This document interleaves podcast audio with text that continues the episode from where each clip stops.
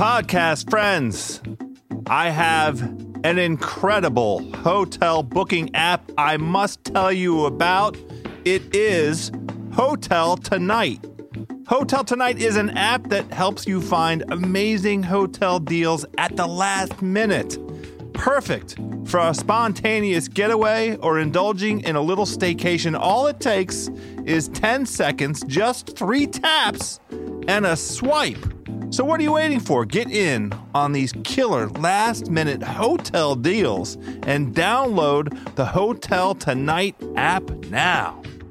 Hey, restaurant owners, what if your point of sale could upsell for you?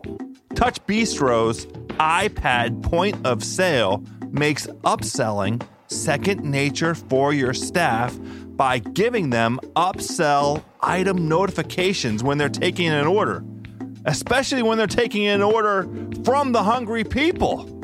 This means, my restaurant owner pals, thousands more dollars in your bank account all through an easy to learn POS. Through October, Touch Bistro is giving away a $25 Amazon gift card to any restaurant owner who completes a live demo.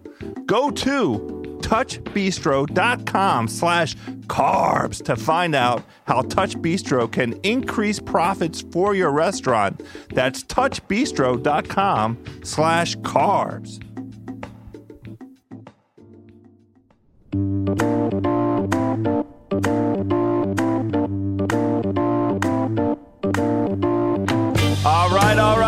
Right, my podcast pals, we've done it. We are back. Here we go. Welcome to yet another edition of House of Carbs. Part of the Ringer Podcast Network, this is My Taste Buds, a food podcast for the hungry people by the hungry people. I am your hungry host, Joe House.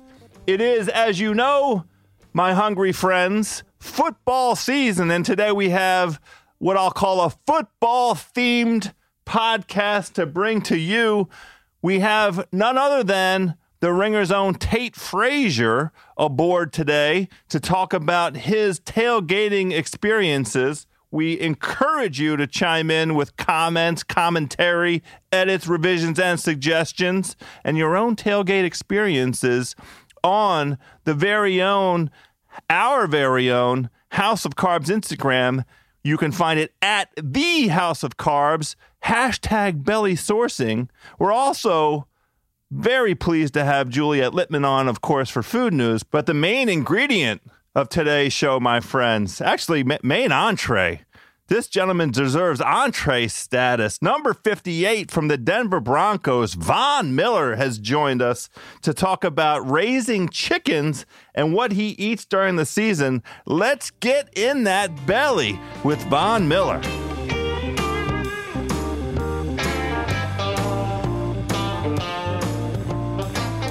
All right, my podcast pals. You may know this special guest of mine based on his unbelievable professional football resume. Drafted second overall in the 2011 NFL Draft, the 2011 Defensive Rookie of the Year, five time Pro Bowl selection, three time first team All Pro, the MVP of Super Bowl 50, none other than Von Miller. Von, welcome to House of Carbs. How you doing? I'm doing pretty good. How's it going? It's it's going great. Now look, uh, your football resume is is is unparalleled, but I'm having you on the House of Carbs here today because I want to talk about, among other things, chicken. I know that uh, you have a deep and long uh, relationship with chicken, going all the way back to at least your your college days when you majored in poultry science at Texas A&M. Where did your interest in in in chicken come from? Um, I mean, honestly, you know, like I can't sit here and say, it. you know, I'm from I'm from Dallas, Texas. You know, I've always spent time in like the country and you know outdoors and stuff. But I I can't sit here and say that I've when I was growing up, I just said to myself like, one of these days I'm gonna raise chicken. You know, it, it just it never was really, you know, a dream like of mine. It never was really a dream of mine until I got to college and you know I was introduced to it. Um, I had uh, you know, Texas A&M. You know, it's an agricultural and mechanical school. So um, you know they have a, a lot of you know ag classes that you could take and you know um, my uh, freshman my freshman year I was an elective and it was meat production and um you know I can't I can't even lie to like the rates for that class was an easy class you know to take so I'm like okay I'm a freshman let me go ahead and get this you know this this easy A and um so I went to the and I went to the class I went to I went into the class I went into you know meat, meat production one on one and um, Dr. Farnell was my teacher, and you know it was an easy class. It was an easy class, just like just like how I expected it to be. And um, I used to fall asleep every day. I used to fall asleep, and you know um, my Uh-oh. professor, my professor, he just wasn't he just wasn't having it. You can just imagine, you know, a uh-huh. room full of fifty students, and you know he's waking me up every single day. So I had, and he made a point that you know every single day I came in there, he made sure that he asked me questions, and that he he made sure I was awake. So in turn, I really got to you know learn you know meat production. I really got into it because every day you know Dr. Farnell was going to ask me about it. He was going to question me. He was going to test me every single day. You know, so in turn, uh, you know, I started to you know listen to him and. You know, he started. We started when you start talking about the numbers and you know what it takes to be a chicken farmer. I, I, I became, you know, really interested. It's a it's a it's a multi billion dollar industry. You know, chickens or chicken and, and you know, um, chicken and, and, meat production are never going to go away. It doesn't matter how it doesn't matter how humanity shifts and where we go with you know our diets. Chicken and what chickens and products of chicken is is just never going to go away. And I feel like, hey, if I could get me a you know just a percentage of the industry, you know, that'll be great for me and you know my family generation. So you were thinking at that early stage about your post football career. Do you think that that's going to be the main thing that you do? I mean, I mean, I I was thinking, you know, um, I was thinking just you know long term in general. I, you know, I always knew I was going to play in the National Football League, but I was, you know, I was thinking just you know for my life. You know, I was thinking. You know, yeah. I was thinking about you know me and my future and you know my my children's future, and I was thinking you know generationally. So that's where it, that's where it, that's where it came from for me. And I I figured like I asked him a question. I was like, so if it's so much money and it's it's so uh, the chicken business is so profitable, then why don't you see like, you know, chicken farmers popping bottles and you know flying here and going here and doing that?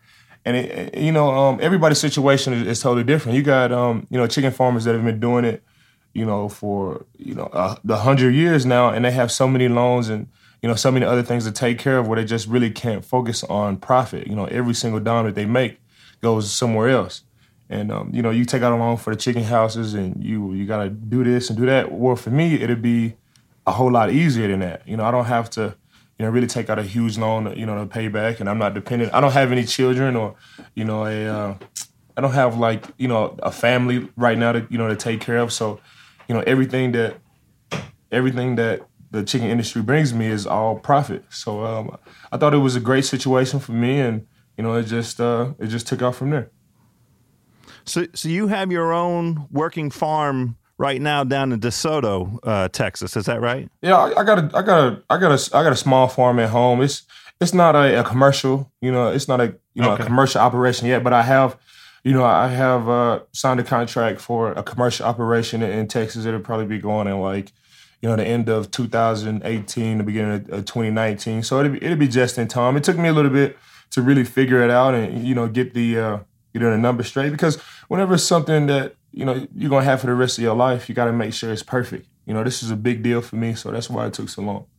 Yeah, so you're you're raising chickens down there. I know. How many do you have uh, in the coop at the moment? I got about like uh, sixty birds in the chicken, and I got I got about sixty birds at, at, home at my house in in uh, Dallas right now. Yeah, and how uh, who's taking care of them when you're up in Denver? So every single drop of information that I have uh, learned, I have given to my mom and my dad and my little brother. So they're they oh. are my uh, they are my colleagues right now, and incredible. Yeah, I have uh, I have showed I've taught them every single thing that I know, and, and they they I have entrusted them with the with the chicken operation and, and, until you know I can get there and you know check it out. I love it. So uh, we're going to talk a little bit about your your diet, but I know a big part of it is is cage free eggs, are they able to send you up eggs on a weekly basis, or do you just rely on eggs in the local area? All the eggs that we use come from Texas. All the eggs that we use come from our birds. And uh, back in Dallas. There, he mainly raised cage-free organic birds. So I think that humanely raised, um, you know, aspect of it is, is huge for me. I think that was the uh, that is the that is the most that is the most important thing for me. Humanely raised, organic, pasture raised birds, and I figured that uh, I could create a whole different you know market, you know, in, in that area in that aspect. Yeah, I love it. I love it. So let's talk about your, your diet and and uh, from the research, it looks like your in season diet and your out of season diet are pretty similar. Can we go through your your? Let's start with your in season diet. How many how many meals a day, and and what what what what are the features of the meals? I eat about four meals a day, and um, you know, I, I was what I have done now is like I got a chef now, and I just I we right when I met him, we sat down and we talked about you know some of my goals. You know, I really didn't get into you know how many you know um, carbs and what I like because I eat anything. You know, I eat anything as long as you make it and it, it tastes good. I'm gonna eat it. So when I first met my um, chef, uh, we sat down and we just talked about you know foods and what type of you know my goals and what I was looking for. And I told him what I was looking for. I want to you know I want to eat clean, but I also didn't want to eat you know like I want to eat flavorful food. And we sat down and we talked about it. And you know I really don't even I don't you know we go over the menu and you know, I, I, really don't even give any input. I just tell them just make whatever. I just really don't like to eat the same thing twice, and especially in one week, I don't like to eat the same thing twice. So you know, I, I, just gave them, you know, free reign to, to make everything. So I eat breakfast at about eight o'clock. and I go to the facility. I wake up at seven. Um, I go to the facility. Um, at about eight o'clock, he'll drop breakfast off. Um, you know, I go to practice. Right after practice, I go. Right after practice, you know, I always have like a, you know, a bag of, uh, you know, chef's cut beef jerky, or a chef's cut, you know, chicken jerky, and I, I eat that. It's all over locker room. I'll stock, I'll stack the locker room with that. So it's all over locker room. I get a you know a bag of beef jerky or, or chicken jerky. Yeah, I've had some of the chef's cut. I like that. Um, there's a wide variety. The the turkey, chicken, bacon, and then all your traditional uh, styles of beef. I like that chef's cut. They got everything. They got uh the uh the, the uh, pork jerky. It tastes just like bacon. You know, I don't eat bacon, but right. I don't eat bacon, but all the guys in the locker room they love that as well. So whatever you're looking for, they got it. So right after practice, I eat that, and then I go work out. Then when I come back in, I eat lunch uh, chef uh, Chef Curtis here drop off lunch, and um, so I eat lunch and I go home. Then I have like another like side lunch right there. So that's three times a day. Then at about eight thirty, you know, nine, I eat again. Uh, he comes back and he cooks dinner at about eight thirty nine. So uh, before you um, had a chef, and this is, you know, there was obviously uh, a transition from kind of a college diet into your professional career, the diet you would have. Was there a eureka moment when it when it kind of uh, blossomed for you um, in terms of what you might have eaten in college and, and how you had to take care of yourself in the pros? Oh wow, yeah. In college, it was. I mean, it was college. You know, you can only you can only be as as good as your resources. You can only you know do what you have. Right. You can't really have a chef. You know, it's it's I mean, you got a chef at you know at the facility and stuff, but I mean, like it's college. Right. You know, everybody's pretty much in the same boat. And um, it's collegiate football, you know, that's what it is. But when you when you get to the National Football League, it's it's the pros. You know, I tell the young guys right off top, like, hey, they, they ask me, they ask me, uh, like right when they get there to Dove Valley, I say, hey, you need to get a chef. I know it's gonna cost, I know it's gonna cost you a little bit of you know of money, but it is a great investment. And if you look at us like race cars, right? If you look at us like you know F1, you know Formula cars, why wouldn't you put the, the premium fuel in your car? You know, it's gonna win you races. It doesn't matter how much it costs. If it's gonna if it's gonna win you races, if it's gonna make you faster and perform at a higher, um, you know, level, why wouldn't you do it? You know, I, I tell the guys that all the time, and it takes a little bit, but it's it's our rate for the rookies. You know, getting um, getting personal chefs right up right off top is incredible. You know, I tell them, you know, hey, you don't want to spend on jewelry or cars or you know anything like that, but a chef and the way you eat and the way your family eats is you got to do it. It saves so much time. It saves you and your family time. You know, some some guys already have like wives and children when they come into the National Football League, and you know it just saves so much time. And, and on the plus side, it's, it's gonna make you perform better my eureka moment was when I got into the National Football League. I had uh, my first three years, I was just you know eating just like I was in college. I was like, hey, I'm still getting the same type of success. You know, if I'm playing great in the football field, if I'm still, you know, if I'm, I'm still playing at a high level, then why change anything? And um, I had got injured. I had torn my ACL, and um, I was just, uh, you know, whenever you have an injury like that, you just sit back and all you can do is think. So I was, you know, reprogramming my whole entire life. I was thinking about, know, what could I have done better? What could I have done different? And I was like, hey, I, you know, for me to get ahead and for me to take my game to the next level, I need to get a chef. And um, I got a chef, and I started off. It started off with just, you know, um, three days out of the week, and you know, the other two days I would, the other, you know, um, the other four days I was just, you know, figure something out. But I started to feel a whole lot better. And um, as the year went on, I was just like, hey, I'm gonna hire my chef, you know, full time to cook, you know, breakfast, lunch, and dinner every day. And you know, my body started to change. Um, you know, my I started to think clear. You know, it, it took it gave me a whole lot more time. And um, you know, boom, here we are today.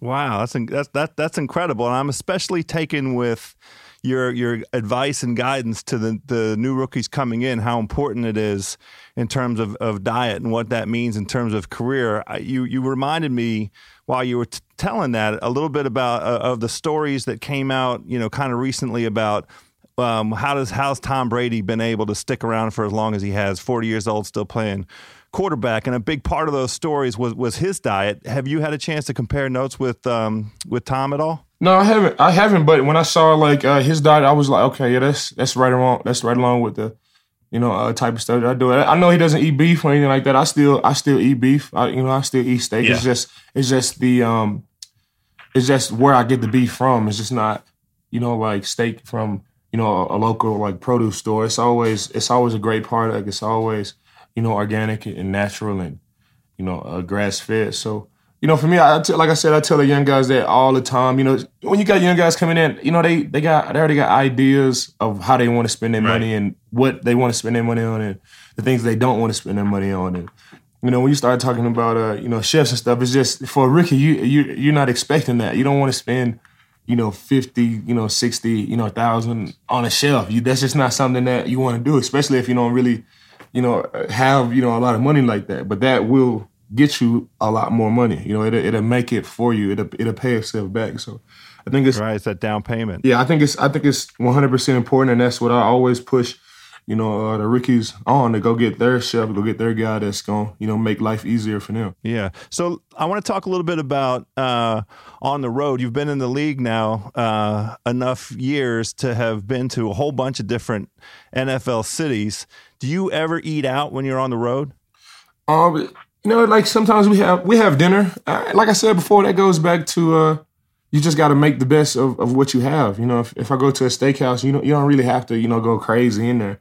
You know, one day you can only control what you can control, and we're on the road. You know, I go out to eat. You know, with my guys, I, I can't bring you know my chef with me. I can't bring like meals. You know, with me. You know, I could, but it's, it won't right. taste as it won't taste as, as good. So you know, whenever I'm on the road with the guys, you know, I can look at the menu and I'm just programmed now to just, okay, say I, I like that you know, I want to, you know, substitute this for that. You know, I, I just, after a while, you know, the, the, habits, they just become a lifestyle. And I've been doing it for so long now, I could just look at a menu and say, okay, yeah, I can, I can eat this. Yeah. So, so, uh, have, have, has, has your approach caught on with your, with your teammates? Yeah. I mean, like, uh, whenever I have a lot of guys over to my house all the time and, you know, they see uh, my chef bring me food all the time and they always look and ask me what I'm having. And, you know, I think uh, I think they just I, I think it's just infectious. I think when they see it and they see you know how and I always I always give them like a little scoop or I give them like a, a, piece of whatever I'm eating so they can see and they can taste and they can know exactly you know how it tastes. Because when you whenever you're eating healthy, people already people automatically assume like oh it's it's bird food or it doesn't have any flavor. But you can have you can really have the best of both worlds. You just gotta you know you just gotta find it. That's right. So so uh, in your experiences on the road, have you found a particular city uh, that you like where you know going into that city you're excited to get to a particular restaurant there? Um, LA. I mean, I, I like LA. I like Erewhon at LA. Um, Erewhon is like a farmer's. It's like a farmer's market, and everything they cook there is is healthy. Every single thing that you pick up in Erewhon is great for you. From the the lip chap, from from whatever it is in there. It could be lip chap at the front desk. It could be lotion. Everything in there is gonna be healthy. Um, all the food is gonna be healthy. They make the food there. I like I like Erewhon. It's kind of like a you know farmers market that like sells like plates of food and stuff. And um, I also like hold on, let me think. I like Erewhon. Man, it was another spot. Uh, it was another. I, I forgot. I, I forgot the, but Erewhon is definitely just right at the top of my mind whenever I'm in LA. And you know, LA has a lot of choices, and that that again, you know, plays in you know to you can only you can only be as good as your choices in the environment that you're in. And LA has you know environment for everybody when it comes to when it comes to eating nutritional yeah. food. Well, you you you now have uh, occasion to get to LA every year with the Chargers moving up from San Diego. That that's got to be a you know nice turn of events in terms of the the the food aspect of things. Yeah, I, yeah. I mean, yeah, it's great. I mean, you know, you don't really. I don't. I don't have a lot of time to just you know go out the way and just you know go right. all the way over to you know to Hollywood and you know make it to you know Erewhon. But whenever whenever I'm there, I'm always in LA in the off season. So whenever I'm there, I'm I'm eating uh you know Erewhon and and I've been to so many cities and I've been working with chefs in you know every single city. So I have a, I have a go to chef in every single city that I could that I could that I visit all the time. So in Miami, I have a chef. In Houston, I have a chef you know, um, got it. You know, got LA, LA, LA, San Francisco. So it's a whole lot cheaper too. That way, I'm not just bringing my chef from Denver all across the nation. I just got a guy or a, a lady there that could that can make it happen for me. Okay. Well, look, uh, I appreciate the time today. Before I let you go, one of the things we like to do with our guests on House of Carbs, we like to ask last meal on earth. Now, this could be a full meal, it could be a five course meal, it could be one food item, it could be, you know, I'm just going to have a hot dog and a beer. But I like to ask folks just to get based on their experiences, last meal on earth, what, what's going to show up on your plate, Von Miller? Okay, we're talking about the last meal on earth. So that means I'm just everything else is just out the window. The healthy, nutritional stuff is just it's totally out the window. So my last yeah. meal, my last meal on earth, I probably have. I like Caribbean food a lot, so for me, it, will probably be like beans and rice with like some type mm. of some type of jerk chicken or some type of fried fish or you know some type of you know stew like beef or something like that and plantains. Oh yeah, and, beef patty. Do you like the beef patty? Yeah, I like I like all I like all of that stuff. You know, all the Caribbean food. It, it just doesn't matter. I have a I just probably have a huge plate. I mean, a huge plate of just you know something crazy, jerk chicken you know, curry chicken, mm. you know, beans and rice, and of course I'm gonna eat dessert too. So probably some banana pudding or you know whatever it is. I'm gonna go all the way. Up, I'm gonna go all the way all the way against all the stuff that we've been talking about in this interview for my last for my last meal on earth for sure. Yeah, that that that's exactly right. Well, Von, thank you so much for the time today. I really appreciate it. Good luck on the rest of the season, uh, and, and get yourself some rest this week. All right, thank you. I appreciate it. All right, thanks, Von.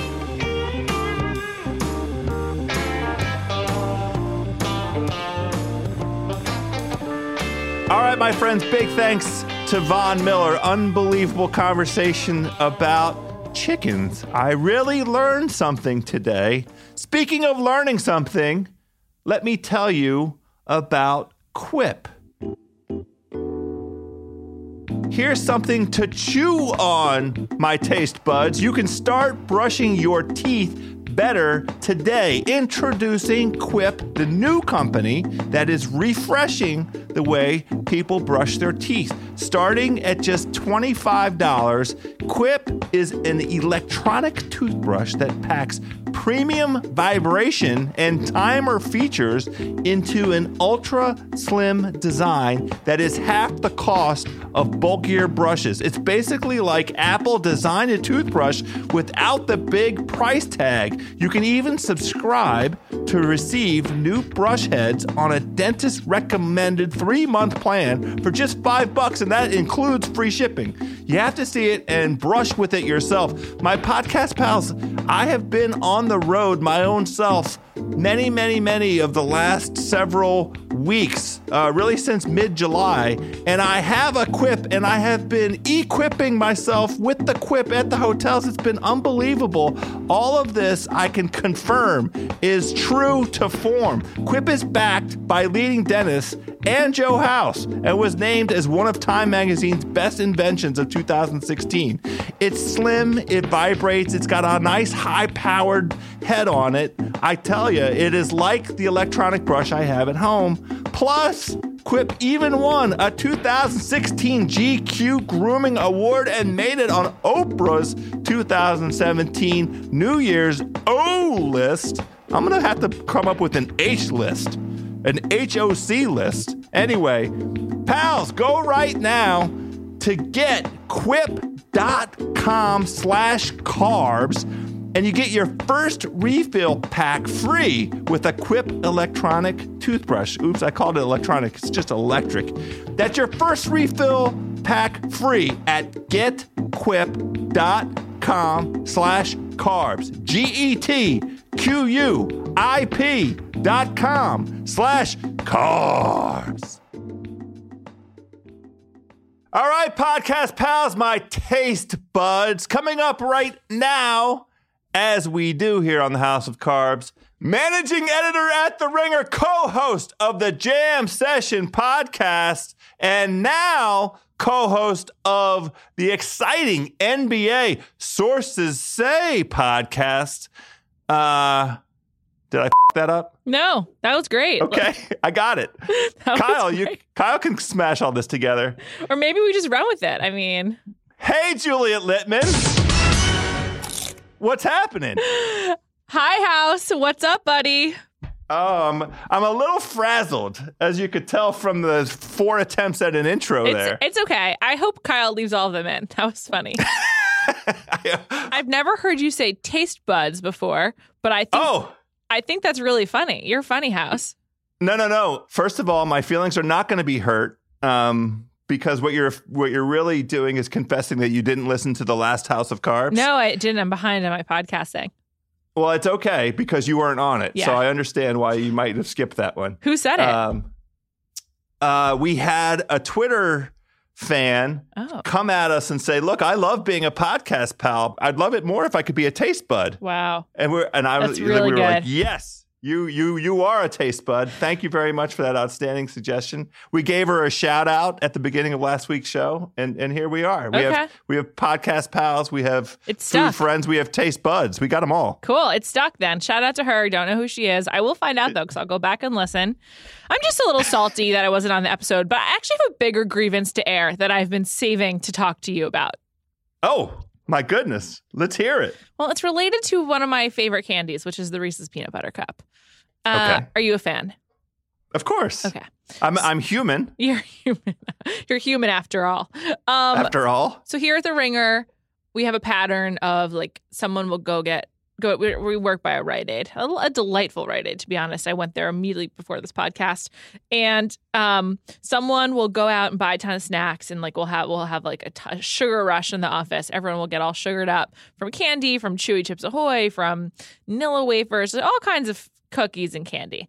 And you know, it's a tradition unlike any other. It's part of the the fabric of the culture at the Ringer. And I know that um, every few few weeks, someone will be bringing peanut butter cups to me, the mini ones, because they come in Mm. like the Reese's um, variety pack. So Yeah.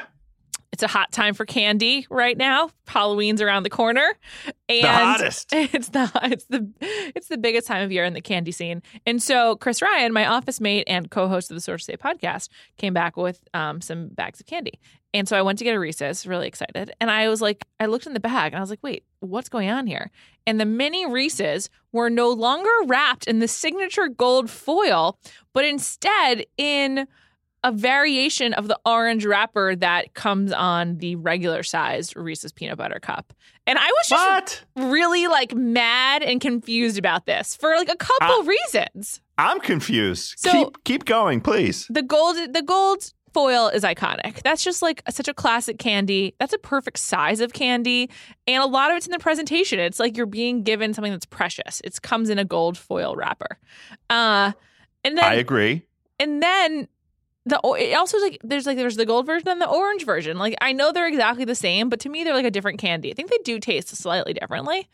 And now they're just being lumped in together. And I get it. It's probably like saving on a manufacturing cost because it's all the same materials and Reese's has eliminated the need to buy or buy the little gold sheets and they can just use one kind of orange wrapper. But why mix why mess with that branding at your busiest time of year? Like when when kids are going sticking their hand into the the bowl of candy or whatever where they're when they're trick or treating.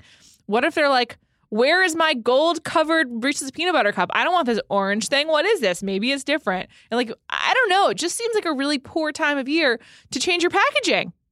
Well, not only that, uh, well, look, let me first um, chime in. The economic reason would be if they're churning out, you know, double the amount of Reese's items uh, in anticipation of the Halloween season. Now would be the perfect time for them to obtain the the max cost savings to give the true. you know the lame business rationale. But here's the thing that I'm outraged by. I believe it to be the case that the gold foil contributes to the preservation of the the form and and uh, substance of the actual mini cup.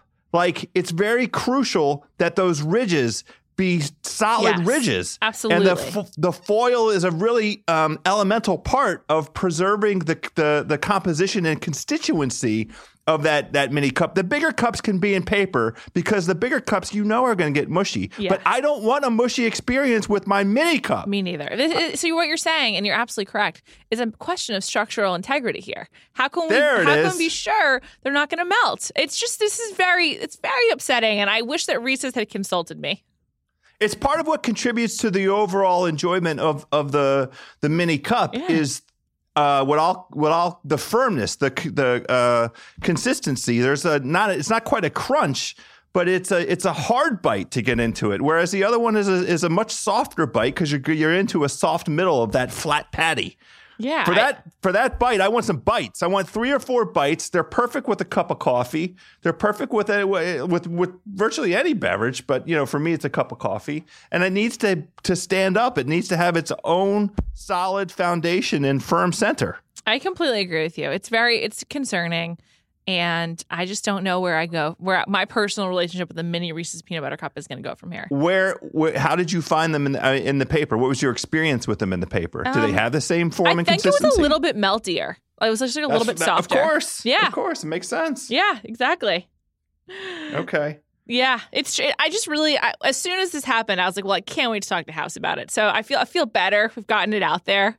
It was. Yeah, I'm glad trou- it's off your chest. It was troubling me, and I, I just love Reese's peanut butter cups. I would say it's like my second favorite candy from the like as as far as kind of store candy goes. Well, look here, here's I'm I'm inter- I'm so uh, interested and intrigued by this. I think I'm going to go to the secondary market and see if anybody is selling bags of Reese's in the foil. I only want them in the foil. Me too. I- And I'm maybe if they would do a limited batch run in the foil, I'll pay the premium to get at them. It's the same way I feel about the beef tallow French fries. I talked to. I'm not name dropping, but I did talk with Malcolm Gladwell. I mean, it was his podcast, Sure. Revisionist History. I mean, if McDonald's would do a limited run of those beef tallow French fries and charge, you know, six dollars for them, I'd buy them Yeah, because I want the old school French fries. Absolutely. Limited run is good. It's going to segue into our next story. But I just want to say, on top of that, the gold foil presents the opportunity to do like seasonal packaging, like do Yeah, a slightly modified color, like the way Hershey's Kisses do. And this orange packaging is just really boxes them in. I'm so pissed about it. Bring back the foil, Reese's. bring back the foil. The people have spoken. Yeah. Speaking of specialties, limited runs. We I wasn't on last week because you had a packed show. No, my feelings are not hurt. It's fine. Thank but you. we I'm we glad. did we did miss a story that we need to discuss, which is the entire Szechuan sauce fiasco at McDonald's. Speaking of limited runs and McDonald's, Yes, exactly. Right? exactly. So, um, Szechuan sauce was a novelty sauce from a long time ago, like almost 20 years ago, that McDonald's had as part of a tie in to the movie Mulan. Have you ever seen that? uh, I saw it as an adult with a child. Sure. I saw it. Yes, I, I- didn't see it when it came out. I saw it in the last four or five years. I was in middle school when it came out, so I saw it then. I'm not ashamed to say. Okay. And the Yeah. um, it's highly problematic if you watch it now, as many Disney movies are. It was problematic at the time, but just wasn't recognized as such. And but the music is fantastic. Some really iconic tunes in there. Um, the the Rock sings, right? Oh no, that's Moana. that's Moana. Yeah, that's not. Oh, yeah. yeah. that's that's totally different But in Mulan, and there's not objectionable. Mulan, there is um, a Christina Aguilera song, as well as a collaboration between Stevie Wonder and the defunct boy band 98 Degrees. So just keep that Oh, in my. mind. Yes. Okay. it's called Be True to Your Heart. Anyway, right. Szechuan sauce was a tie in to Mulan because it's set in China. And, um, you know, Chinese food and whatever. And so then on the third season of, of Rick and Morty, which is on Adult Swim, there is a joke about one of the characters, Rick, uh, breaking out of prison and uh, breaking up his daughter's marriage. And there's like this whole thing about like him fighting. And it's like a whole long thing. And he says at the end that he did it just so he could um, get some more Szechuan sauce from McDonald's. And as a result, I love the conceit, obviously. Yeah, It appeals to my funny bone. Yeah, of course. So then, as a result, um, McDonald's brings back the sauce. It's like a limited run, uh, playing into like just the fact they got this free publicity, but they didn't have enough. So there was like really long lines at McDonald's, and Rick and Morty fans who sought out the sauce were furious, and it just became like a social media phenomenon with people being really angry, and ultimately it culminated with McDonald's issuing an apology, and they said to our customers and Szechuan sauce lovers, yesterday we were truly humbled by the amazing curiosity, passion, energy this community showed to welcome back Szechuan sauce, even if just for one day. Thank you a million times over. Between the costumes, the memes, and the cross state travel, you, the fans, showed us what you got, and our super limited batch, though well intentioned, clearly wasn't wasn't near enough to meet that demand. Not cool. That was in quotes. I don't, I don't even know like who they're quoting, but they just wrote quote, not cool, close quote. We agree. So we're going to make this right. In the last 24 hours, we've worked to open any portal necessary and it worked. Szechuan sauce is coming back once again this winter. And instead of being one day only and limited to select restaurants, we're bringing more, a lot more, so that any fan who's willing to do whatever it takes for Szechuan sauce will only have to ask for it at a nearby McDonald's. We want to make this right. You're some of the best fans in this or any dimension. And we plan to deliver on that promise as soon as possible. Stay tuned.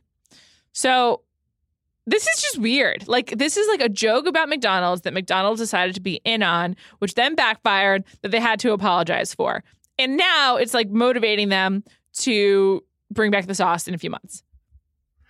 So, uh, Ringer's own Claire McNear Yes. did a nice breakdown of this um, highly surreal exercise of an attempt by McDonald's at at fan I don't know what the word is um, enhancement allegiance Sure. um, Loyalty. brand enhancement loyalty a recognition of an audience that um, you know a, a niche audience that um, you know could could help because let's be honest McDonald's at this stage of the game a little desperate and I think we're going to talk about McDonald's later on this show Yes, we are. We have a second McDonald's story coming up.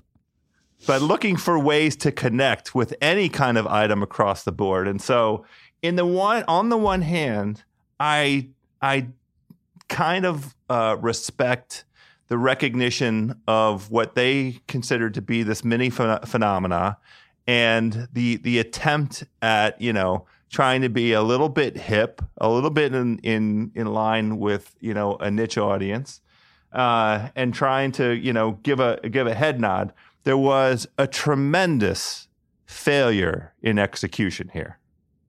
Tro- Right? Totally. Like like uh, egregious. In the first in the on the first in the first place and on the first hand, I botched that. I don't know which one it is. In the first place. We're all botching things today. it's true. It's a Monday. It's a really Monday. a Monday. Yeah. Yeah. It's cool. They grossly underestimated the passion of this fan base. Grossly. Capital G, all caps probably. I think that's Cap- that's the point. It's like they didn't really understand the phenomenon they were uh, they were opting into, which is funny because it is based on a sauce they invented. Well, it's it's it on the on, unfortunately for them um, is a is a is an indication of how to, out of touch they may be. Like they they took um, this opportunity to have a cultural moment and you know kind of a relevance with an audience that they might not otherwise have, and botched it in a way that you know is perfect for social media outrage, for internet outrage. Um, I don't know that that there were tens of thousands of people that were outraged, right? But it was the perfect uh, way to piss off a hundred people, Sure. and that might as well be a million people as far as the social media is right. concerned. Exactly. It's a hundred loud people. That's exactly right. That's the internet. The Yeah, internet is a hundred loud people. Tell me about it. um, but they uh, are going to right the wrong, and I'm quite pleased by it because I'm kind of psyched to get on the Szechuan sauce. Totally. I, I you- have this faint recollection of it being halfway decent. I don't think it was just gross sweet sauce. Are you a I think it actually had a little complexity. Are you a McRib guy? Like, does that get you excited? Oh, through and through. Okay. Oh my god. Okay, Yeah. so I think this just comes from the same place, which is kind of weird that McDonald's didn't anticipate it because the McRib is such a big deal and people do get so excited about it. Well, this is it, it would have been um, an easy enough thing. Maybe we we again we're probably under uh, estimating the cost of Right. you know taking something like this and and making it you know in a su- sufficient quantity to meet um, demand. I mean, I don't know what the strategy was for. Did they pe- pick major markets and then a restaurant in each major market, or two restaurants in each major market? We don't have. We're not privy to the strategy that McDonald's used, but they grossly miscalculated, and now. Uh, I think we all win because they're going to put Szechuan sauce all over the place, and I'm I'm psyched to try some Szechuan sauce and chicken McNuggets. I'm Yeah. not afraid to say it. And perhaps you can try it on the McVegan burger, which is something McDonald's is piloting in Finland right now. So I'm not going to try it on the vegan burger. because you won't be going to Finland. I'm not going to go to Finland, although I'd love to go to Finland if Me they would have me. The people, some people in Finland are mad at me because I keep calling um, Lauri Markkanen the uh, Finnish Andrea Bargnani. Oh. Um, and some people want me to call him the finished product. Uh, I'm not sure that I'm ready to call him Oh, the finished funny. product because he might be the unfinished product because I'm skeptical about his translate his game translating to the NBA. That's but you know, it's at the we're at the outset of a season. He's a rookie. It's time to be skeptical. Yeah. And a lot of people want to be uh, irrationally exuberant in the other direction. I'm fine with that, especially the Finnish people, because I'm getting, getting a lot of ats from the Finnish people about my uh, comments on Larry Markkanen. If they would have me in Finland to try this vegan burger, I might consider going there, except for it's far. Finland is far. It takes a long time to get to Finland. Yeah. Although I don't think it's actually that bad from DC. We can look into it for you. But you probably won't be going in the next month, which means that you won't be able to try the vegan burger that McDonald's is piloting. They are only offering it in a single city in Finland from October 4th to, to November 21, 21st. Really struggling on this Monday. Anyway, um, uh, they also are serving um, a special kind of fries that are also completely vegan, and that will be all over the country. And so this is interesting to me, but it's mostly interesting because it comes on the heels of the news that Fatburger, which is a very popular chain based here in LA, is going to start selling the Impossible Burger, which is another vegan burger that Danny Chau wrote about for The Ringer back in February and has been adopted by David Chang and at the at Umami Burger in LA. And it's like it's a vegan burger that is designed to look and taste as close to a regular beef burger as possible. It even has like blood, like the red juices coming out of it. Yeah, juice. Let's just, it's not, I mean, you know, I know what it is, but I don't want to talk about the blood in my It's- food. It's we- got the red don't have to. juices. And so the juices. It's a it's a juicy patty. Yes. Delicious. So this is a pretty big shift. This is like a big deal, as Food Beast Food Beast reported on this Fatburger story. And as they point out, it's far more expensive to produce than just your regular beef burger. But I think the story with McDonald's that we just talked about, the Szechuan sauce, kind of underscores that there's a, it's, a, it's a slightly different uh, landscape for these fast food chains, and just the regular burger like doesn't just cut it. The novelties are necessary. Other options. People are healthier. People Yeah, are changes in palate. yeah, there's just there's new trends to account for, and I I I think it's cool that McDonald's and Fatburger are thinking about it, and it's also like it's um it's just it is sustainable, like it is better for the environment. So yeah, it- it's interesting. it's going to take a while for it to be cost effective, right? It costs a lot to put together the Impossible Burger, and, and it's got to be pretty expensive for McDonald's. I have a very quick. Uh, uh, I'm going to call it a hmm. Okay. Uh, I'm so old. That's an old Arsenio uh, Hall reference. Okay. A hmm. Things that make you go hmm. I don't. I don't care. I'm. I'm going old school with this. Here's what makes me go. Woo, hmm. I'm I'm doing the the hand motion and doing the, the dog Arsenio. pound? Woo, woo, woo. Yeah. uh, for McDonald's, they chose Finland, and they chose one month in Finland. Yes. A cold one. Why? I don't know. I guess maybe that's like somehow What representative is it about the, market. the Finnish market that makes McDonald's think that it's it's a good indicator of whether or not mass production of this vegan bur- burger is a is a saleable proposition? You know, House, this makes me think of something that I think you should do for an episode of House of Carbs, which is what makes the perfect testing market. Because I've heard that Columbus, Ohio is a major testing market, as is Kansas City, Missouri. And maybe this in Finland it is as well. And so, like, what does it mean for a, a national or pseudo national chain to test something out in a specific market? Like, what are they looking for? What kind of demographics? Like, what makes something a good place to test a food? Because I I have to say, uh, just on first blush, and this is again um, no uh, indication of my fond feelings for the people of Finland, but I wouldn't. I don't know anything. I know. I know very little about their diet. I think it's some game. You know, Yeah. uh, some wild game. What we call wild game here. I think it's uh, some seafood based things. Um, but I don't. I've never had this idea in my head that that would be a market to to really explore a, a vegan kind of concept. now maybe I'm miss Well, missing maybe- something, but it. You know, global warming brings What? extremes both in terms of hot and cold. And maybe that means it's going to be colder there and they can't like farm cows in the same way. I don't know. We got to find out though. this is that would be a good like House of Carbs investigates. Like what makes a perfect testing market? Yeah, I, I I love that idea because I want to be invited somewhere and do some testing. So that's going to be a House of Carbs field trip, Okay, and great. you're invited, of course. Oh, you're you. obviously invited. I can't wait. Uh, um But I, I'm what- psyched to try. I'm what I really want to try is the Impossible Burger. So Me I'm too. glad to to hear. I I understand that um, there's a challenge for the people at Impossible Foods to start producing these um, in a way to meet demand, which is kind of interesting and exciting. And I It's- like yeah, the idea. cool. At, at both Fatburger and the Chang and and uh, McDonald's that they're just introducing what I'm going to think of it as a new sandwich. Like I don't have this doesn't have to be a burger. It, it may have the properties and it may that may be the goal, but I, I don't have to think about it that way. It's just an interesting sandwich for me to try, and that I applaud. I like that innovation. I want the constant innovation. Totally. And like let let's challenge how we think about burgers and food at fast food restaurants. It's, that's a good idea. It's a wor- Yeah, worthy exercise. we can continue to reinvent. Um, meanwhile, Kevin Durant is continuing to reinvent himself and his sources of income. And last week, Darren Rovell of ESPN reported that he had invested in a pizza company called Pieology. It's one of the um, made-to-order pizza places in the style that Darren Rovell said is made was made famous by Chipotle, where you pick your toppings as you go down the line and it comes together and then they cook it. And I am not sure Chipotle invented that, but sure, I love Chipotle. Let's give them the credit. Um, so he invested in it and he becomes the second very famous basketball player to be uh, a partial owner of a pizza chain following LeBron, who uh, owns Blaze Pizza, as discussed on this podcast in this segment. And uh, I didn't realize this, but Kevin Durant used to have more endorsements than any other player in the NBA, and now he's he has shed almost all of them. And through his company, the Durant Co., he just invested invests in various um, businesses that he thinks are worthy, which is one of the reasons why he likes being in San Francisco. There's so much entrepreneurship and opportunities to invest up there.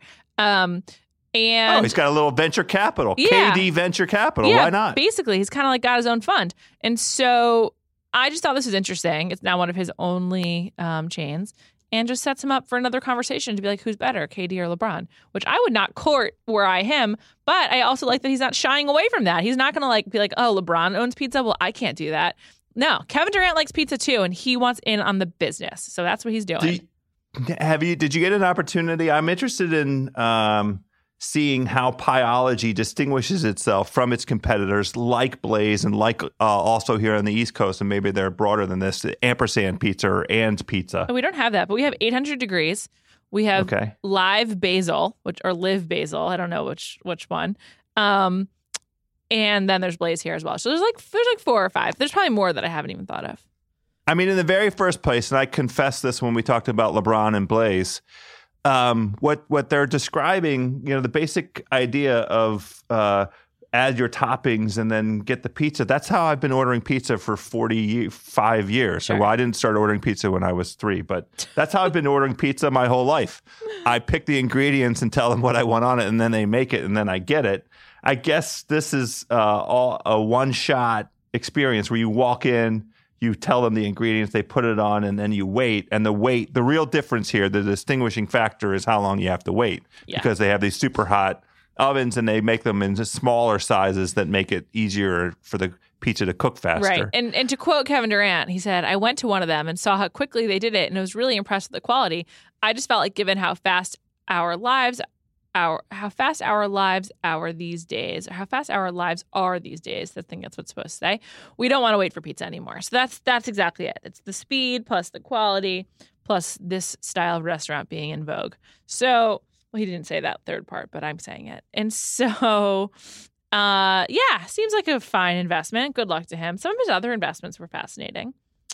Um, he also is invested in Nike, which is uh, or it's not it's not an investment, but he's a deal with them. He also has deals with Beats by Dre, American Family Insurance, and Alaska Airlines. So those are his endorsements, and then his investments are separate. Um, Pretty strong. yeah. And apparently the company has invested between $50,000 and $2 million into more than 30 companies, including micro lender Acorns, and this is very important, delivery service Postmates. So Kevin Durant is in the food food industry. This is two Yeah. now.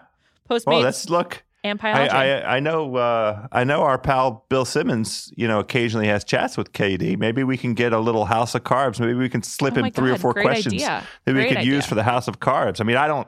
I would never, uh, um, you know, step up and say that we ought to have Kevin Durant as a guest on here. I mean, No. that's that's obviously Podfather territory, and I don't want to step on the Podfather's very large shoes. of course but not. If we could, maybe we could sneak in a few questions that would be appropriate. I'm sure the hungry people would like to hear Yeah. a few things about Kevin Durant and his interest in food. We'll see what we can do on that front. That's good. I like it. All right, that's all I got for you this week, House. So those are some meaty stories, though. No pun intended. that is terrible that I'm laughing at it, but it is an indication of where we are in this on this Monday. So uh, we can tell the hungry people to catch all of the NBA Palooza. yes.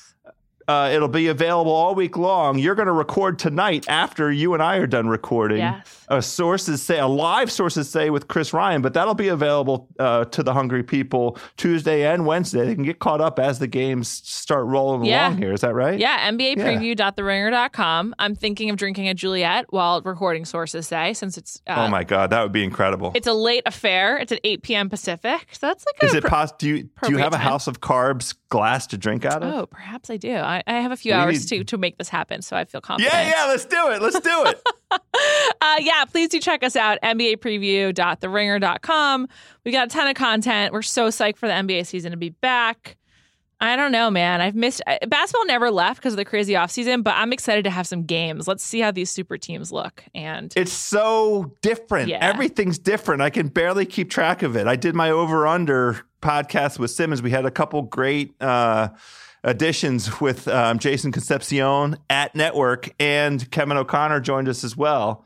And uh, I just found myself at a loss so many times thinking about these teams and trying to come up with how I think they're going to go this year. It's like a brand new league, it feels like, Yeah. Juliet. I know it's really crazy. Like even the small moves, like Paul Millsap's on Denver. What? I know exactly. So Yeah. I'm, I'm bullish on Denver all of a sudden. Where did that come from? I know. Every, uh, Denver's like the hot team right now. It's like what what world are we living in? It's Yeah, crazy. exactly. Um, thanks for having me, House. As always. Always, Juliet. As always, we'll talk again next week. Talk to you soon. Bye, taste buds.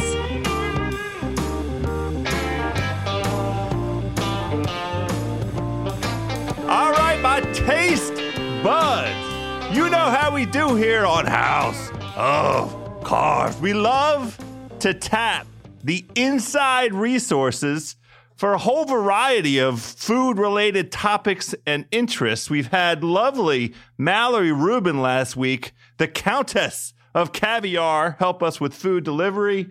Uh, I could go on and on with all of the ringer help we've had. Today, I don't know if we're going to get any help.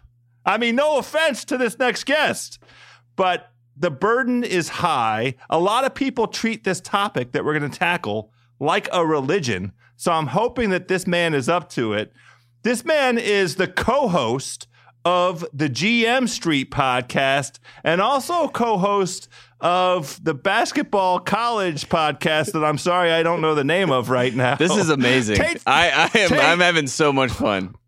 Tate, what is what is that podcast called? It's called Teed Up, uh, but this Oh, is of course. This is actually the Teed best Up. part of the. Po- I actually agreed to come on this podcast because House was going to have to introduce me, and I wanted to see what he would come up with. And this is more fun than I could have ever imagined. Thank you, House. I'm, I'm Those very honored. Right, GM Street and Teed Up are both correct, right? You, you got those right. I think the main thing I would say, I, I am Tate Frazier. You are correct. Uh, the main way I would describe myself is that I launched this golf podcast uh, in, in February of 20, 2016, I believe. Before You there was it. even there was no ringer at this point. This was the Bill Simmons Media Group, formerly the artist formerly known as the Bill Simmons Podcast Network (BSPN). And Joe House was in uh, Bill Simmons' backyard. You came in, you recorded this great podcast with Geoff Shackelford. Actually, I think it was just Geoff Shackelford was there, and you were on the line. And uh, that's when I knew I, I, I, was in a great position because it was two guys that loved golf like I loved golf, and uh, and actually more so than I did. And uh, you know, from now from then on, you became a celebrity. You have Shack House, you have House of Carbs.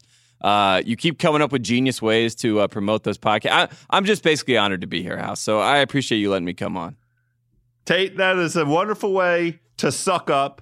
Obviously, I'll take all of it. You did have uh, an elemental role, a foundational role in the podcast that came to be known as the Shack House. The Shack House.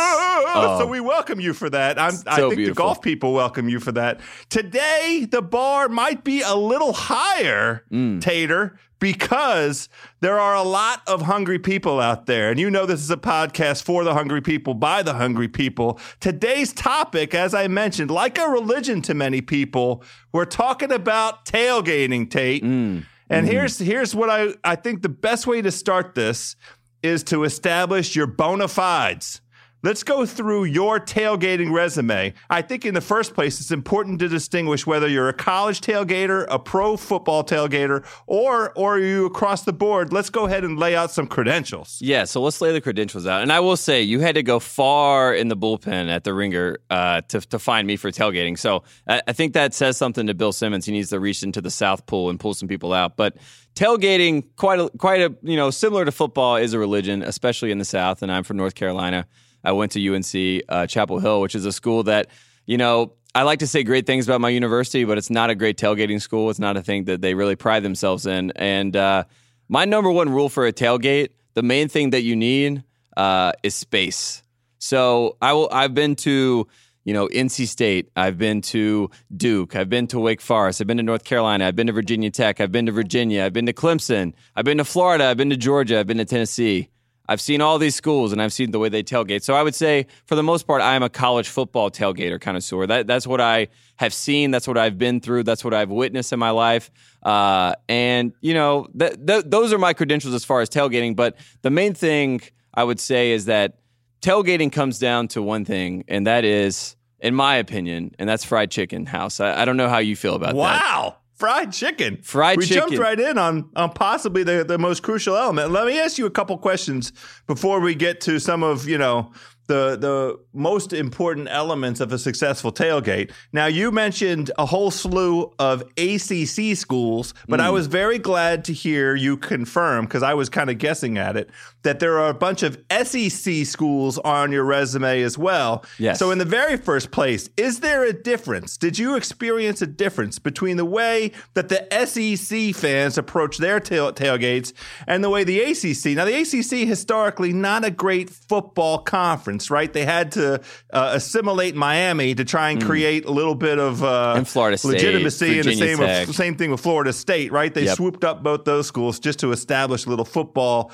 legitimacy. That happened in my lifetime. Mm-hmm. But let, let, tell me, did you is there a difference between ACC tailgating and SEC tailgating? So let's do a case analysis by this. So let's do Clemson versus South Carolina, right? So we got two places. We have Clemson, South Carolina. We have Columbia, South Carolina, which is the 15th Columbia that has a university that's in the SEC, the ACC, the big whatever it is. But so Columbia is uh, South Carolina. It's Williams-Brice Stadium.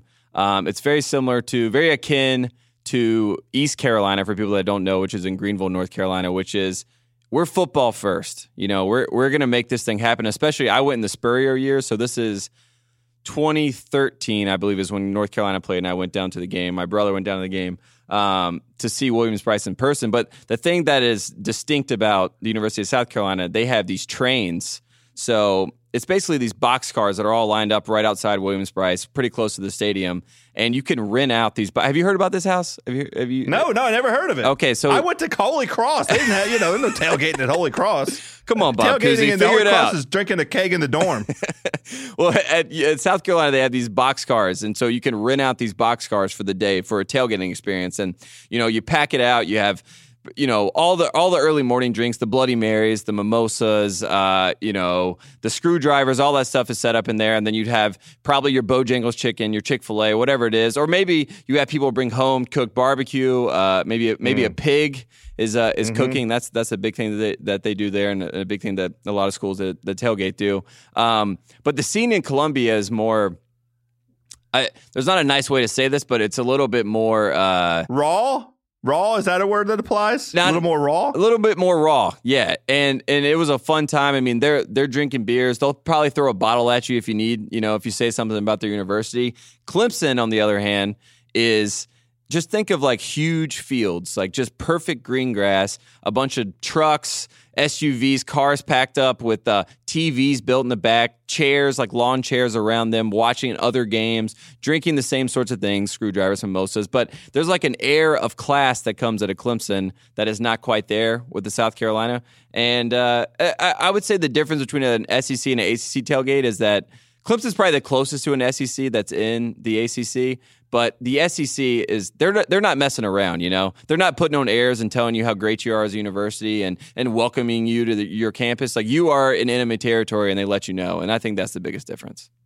Okay, so uh, you mentioned Georgia. Yes. How would you compare Georgia to South Carolina? So Georgia is between the hedges in Athens. Athens is basically Chapel Hill and steroids, is the way I describe it. Um, there are the campus is just massive. So the North Campus, which is like the main quad, the main the main area of campus, is beautiful, lit up, and then the stadium. Actually, between the hedges, there's a nice road where if you drive by, you can see into the stadium. And Georgia is just sprawling. I mean, there's tailgates everywhere. Um, you know, huge parties going on. I mean, the fraternities, sororities, everyone's going all out. I mean, it, it's similar to every university as far as like the Greek life involvement and all of it. But uh, I would say Georgia is also Georgia's probably the if you want to talk about like high class tailgating, I think Georgia in the SEC around the stadium is very, you know, you know, people are wearing blazers and all that sort of stuff around the stadium. People are dressing up in button shirts and all that sort of stuff. But then you have like the hardcore Georgia football fans that are at the bar watching, and uh, they, you know, they're they're they're probably equitable to more of an Alabama Auburn atmosphere. Um, I would say Georgia is probably the best place I've seen for football. I mean, it, we talk about a religion, and tailgating is a part of the whole, you know, the whole Saturday atmosphere in Georgia. So I would say Georgia is probably number one on my list if I if I had to say. Yeah, so so let's let's go through some of the elements.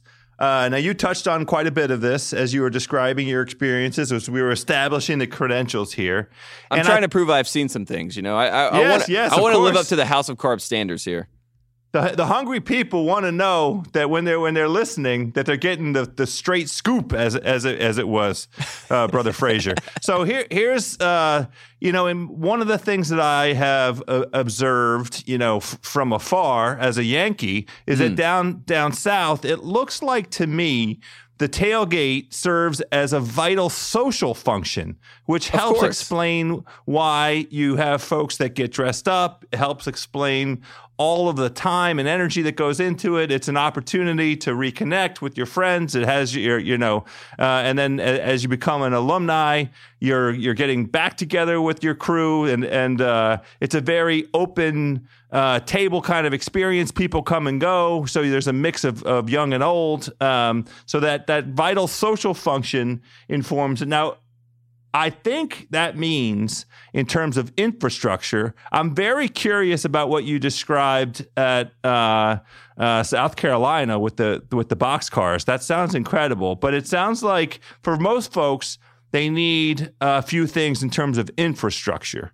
You got to have a vehicle that's big enough to transport the stuff that you need to set up camp. Yes. And we're really talking about set, setting up camp, right? Yes. Because the, the crucial elements are what you need. You need a, some kind of a, a tent. Mm-hmm. You need some kind of table or multiple tables. You Yes. have to have a grill. Yes. You have to have some kind of power generation because we're talking about the TVs that folks want to watch to catch the other games that are going on. Mm-hmm. Maybe they have a little juice out there. Maybe they got a little taste on another game. They'd like to know how that game's going. Absolutely. While uh, while they prepare for their own uh, adventure. What am I leaving out? Th- That's in terms of infrastructure. Those are the, some mo- of the things the that come most to vital my mind. thing of all, and that's the cooler. The cooler Oh. is its own status symbol. You know, you, you, you can see. I, I know they've sort of blown up now, but the the Yeti, like the fishing coolers, a lot of that is around. You know, it's like I keep my beers as cold as possible. The the deadly sin is is going into other people's coolers without you know being officially welcomed into the tailgate. You know, just scragglers coming up and starting to grab things and walk away. Because that's the Well, other hold thing. on, hold on. Let me interrupt. How do you know that you've officially been invited? Well, it's it's more of a you know it, when you walk into a social circle of sorts, and you know you might chime in with a little joke, uh, and people acknowledge that, and you keep it pushing. That does not mean you're welcome into the tailgate. You know, you might you might walk by and you see a bunch of Clemson's fans, and you're a Clemson fan. And you say, "Hey, go Tigers!" and they might say, "Woo, go Tigers!" That doesn't mean you can go up and grab you know two Coors Lights and say, "Have a nice day, folks. I'll see you later."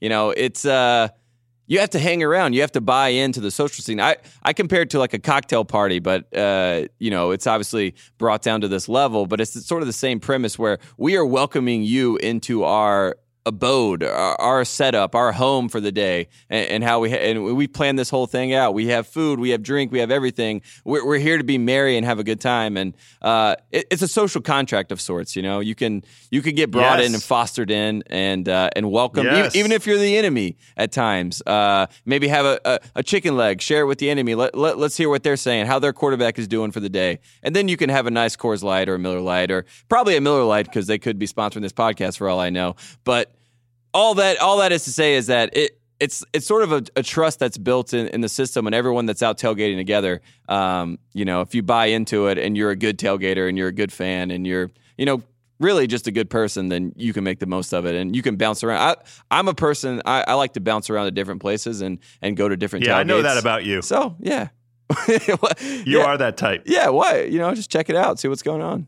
That's right. Uh, how about uh, the the the grill? In your experience, is there a single grill master? What have you seen? Is there is it a team effort? What what have you seen that that's worked? My favorite grill uh, scenario is like the dad, where it's like his Ford Explorer, and he and he's driving up to see his son, and you're gonna go meet him, and and he's handling the duties of the meat duties for the day, whether it be you know a pig. I mean, sometimes you have to go get a cooker, a slow cooker, to do a pig for the day, and that you know that's waking up at 6 a.m. and starting the pig and hoping it'll be done by noon. You know, it's a six hour process. But if we're just doing like a standard grill in the back of the car and we're doing hot dogs and hamburgers, that sort of stuff, then you got to thank the man George Foreman because there's no one like George Foreman to get a grill for everyone for the family to have a nice little time to to grill up some hot dogs and hamburgers and hop on and uh, maybe some brats. I don't know how you feel Oh, about brats, brats. but yeah, of course. And then you know we had a big problem with this. Uh, with, they did that fast food list here, um, and Bojangles is such an integral part to the North Carolina, South Carolina, Southern Virginia, Georgia, all all of those states uh, that do tailgating. I mean, there's nothing like having a tailgate special of Bojangles chicken on deck uh, for people to munch on uh, in between games or on the way to a game, and you know, you just Tate- grab, you grab a chicken breast and you just keep walking. It's it's a beautiful thing. Yeah, Tate, you know that, and I know that. How did the ringer not know that? How is it that we we had this wonderful, you know, review of the the the, the tastiest fast food items in America, Mm. And and Bojangles didn't crack the list. I mean, Bojangles. This was March of 2017. You know, like the low, pre- yeah, you know, like we, the, we didn't even see Bojangles on the list, Tate Frazier. You know that that was one of the days that you know I, I had had some tough times. I didn't know I was losing my identity. I you know I, I kind of freaked myself out being out in California that I'm going to lose myself at times. And one Yes. that list really hurt me because you know I didn't have much say in it, and there was no Bojangles. I felt like the lone Southerner, the lone survivor. And then you came on Bill's podcast and and uh, you set the record straight. So I, I always owe you a favor. A lot of people owe you a favor, and even Cookout. Um, that people didn't bring up, and that was was a total travesty. And if you, Yeah, I if- mean, we we ignored the whole southeast portion of the United States of America. Now, I that that that uh, whole week hurt me as well to have that out. But uh, you know, I don't. I'm not sure we, there would be this house of carbs That's without true. the opportunity to go on Bill's podcast. That and- was the genesis. and, attempt to right some wrongs. That might have been the genesis of this whole thing, Tate. You're right. So maybe that's how that's how most things work. You know, you need one thing to really spurn full change. Uh, But and, look, and that was you, the thing. we- you and I, the, the only right way to give it credit is to get a couple Bojangle chicken legs and do a toast. I mean, that's that Bojangles brought this whole thing to life, oh my god, that sounds so good right now. right? It, it's Yeah, it sure does. I only Okay, get well, Bo- look- I only get Bojangles in the airport now. Unfortunately, when I fly back home, pretty much. Uh, so it's really a travesty. But you get it. The important thing is that you get it. I mean, you're you're back east, you're in Carolina, you get it. That's what happens. So we've touched Ah. on a handful of, of food items. We're going to segue a little bit. I don't want to make this too much of a Bojangles commercial, even though it's appropriate. So we know that Bojangles is a crucial food item, and you you identified early on in our chat today that fried chicken is a crucial element. Do you find a lot of folks bringing uh, pre-made fried chicken? Do you, do you see anybody there with a fryer actually frying up some bird at, at any of the, the tailgates you attended? So North Carolina State, which is in Raleigh, North Carolina, the cool thing that they do with their tailgates, they have the North Carolina State uh, Fairgrounds, which is right by Carter Finley Stadium, their stadium. So Yes. they have this huge sprawling space that is where you know obviously the NC State Fair is, which is they fry a lot of stuff there, donuts. Hamburgers, whatever you can think of, Snickers, it'll be fried at the North Carolina State Fair. And uh, before NC State games, I mean, you'll see a lot of people out there frying chicken, uh, frying whatever they can fry. Honestly, who knows? It could be squirrel. It could be I, I don't even know. People go coon hunting. I don't know what NC they do State over there. coming at you. I wouldn't go there. I wouldn't go there, Tater. I don't know what they're I don't know what they're frying over there, but I will say it is probably in in the state of North Carolina, NC State has the best tailgating setup because of the fairgrounds that they have around the stadium, and they cook a lot of great food. It's a lot of fun to go to their games, and uh, they also have this. Is, one of the great things about tailgating is the avail- availability to leave during the game. So a lot of a lot of schools, you you, you know, it's once you're in, you can't get out. So he goes uh, like at NC State games, you can leave at halftime. At Clemson games, you can leave at halftime. I, I feel like at Georgia, you can do the same. So you can go back to your beautiful tailgate at halftime, catch up on games if you have to, have a couple more drinks, get yourself sauced up for the second half, and go back into the stadium. And uh, I think that's the best. That's the best version of a tailgate, to to be quite honest. I have to agree. I'm sitting here slightly speechless. I'm pretty sure that the thing, the next move here is to figure out how to get invited. I mean, I need an invite to one of these. I've never experienced a proper Southern college football tailgate. Let's Uh, let's go to Chapel we- we- Hill. let's do it. We let's get yeah. Let's let's take this show on the road. Uh, the hungry listeners out there, you can at at me at House from DC. You can add us uh, at the House of Carbs Instagram page. Am I right, Kyle? Did I get that right? Yeah, that's right. And we got uh, at House from DC on on the Instagram also. Those are plenty ways. Or our email at uh, what's that one, Kyle? House of Carbs fans at gmail.com. I knew that one. I knew that one. So there we go, Tater. We're going to get uh, a couple invites, hopefully. I want to experience this. Uh, we've conquered many of the most important elements. Now let's let's do two minutes on beverages. Let me hear your experiences on drinks because we can't we can't talk about tailgating without talking about drinks. It's uh so basically most places are your usual beer and wine. Uh North Carolina, the joke about North Carolina fans are they wine the wine and cheese crowd is what they call us. Uh so people have a lot of wine and cheese and it's more fancy and whatever. But for the most part for me, uh I like to start out with first of all, if it's Saturday morning and most Carolina games are at noon, I'll go to Chick fil A. I would drive to Chick fil A and I'd go to get a nice chicken biscuit, come home with a sweet tea, drink that before, get ready, get my stomach right, get, get something in the system before I go drink all day.